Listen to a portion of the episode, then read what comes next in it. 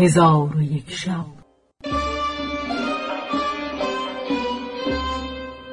چون شب یکصد و نود و پنجم برآمد.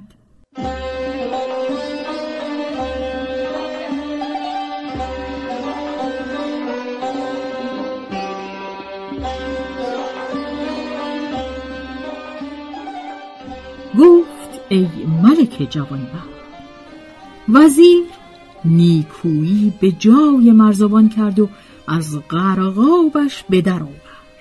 آنگاه گفت بدان که من از قرقاب تو را نجات دادم مبادا اینکه تو کاری کنی که سبب هلاک من و تو باشد. مرزبان گفت این سخن از بحر چه بود؟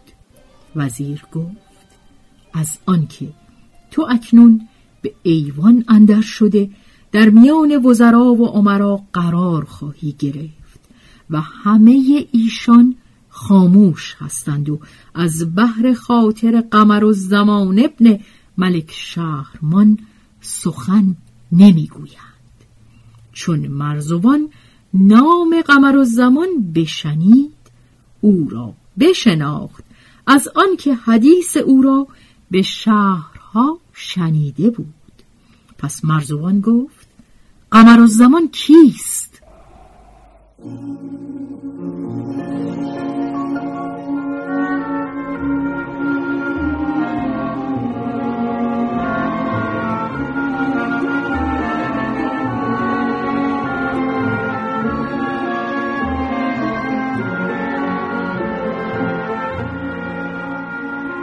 وزیر گفت پسر ملک شهرمان است که بیمار و رنجور به بستر افتاده. نه آرام دارد و نه شب از روز می‌شناسد. بس که تنش نزار گشته نزدیک است که روانش از تن برود و ما از زندگی او نومید شده ایم.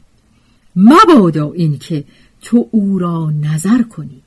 تو را باید جز زیر پای خود به جای دیگر نگاه نکنی وگرنه تو و من کشته خواهیم شد.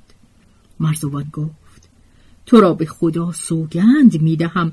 با من بگو که سبب این حالت که به جوان رسیده چیست؟ وزیر گفت من سببی ندانم مگر اینکه پدر او سه سال پیش از این او را به ازدواج تکلیف کرد و او سخن نپذیرفت. فرمود که او را به زندان کردند. روزی بامدادان از خواب برخاست و گمانش این بود که در خوابگاه دختری قمر منظر و خوب روی و سیمندام و سیاه چشم و مشکین موی در پهلوی خود دیده است و با ما گفت که انگشتری آن دخترک در آورده در انگشت خیش کرده اما انگشتری من نیز در انگشت آن دختر است و اکنون تو ای فرزند. چون با من به قصر در آیی نظر به سوی پسر ملک مکن که ملک را دل از من خشمگین است. مرزوان چون این سخن بشنید با خود گفت همانا مطلوب همین است.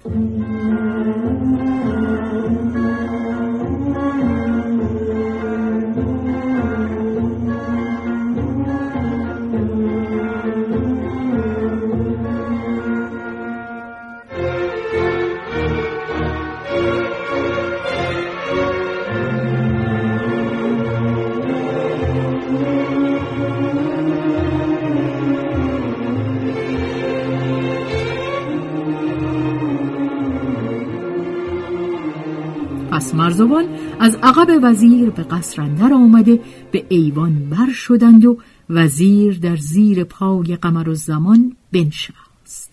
و اما مرزوان در پیش روی قمر و زمان به ایستاد و نظر به او بدوخت.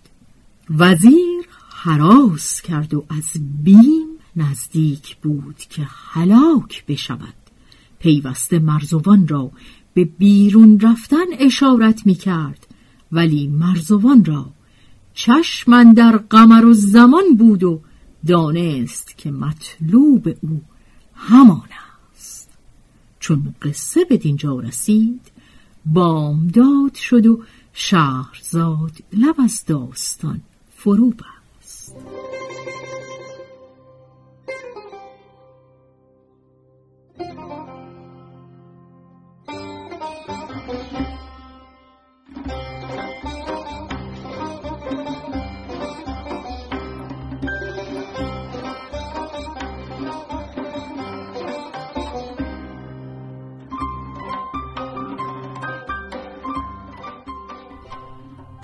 به روایت شهرزاد فتوهی. تنظیم از مجتبا میرسمیعی.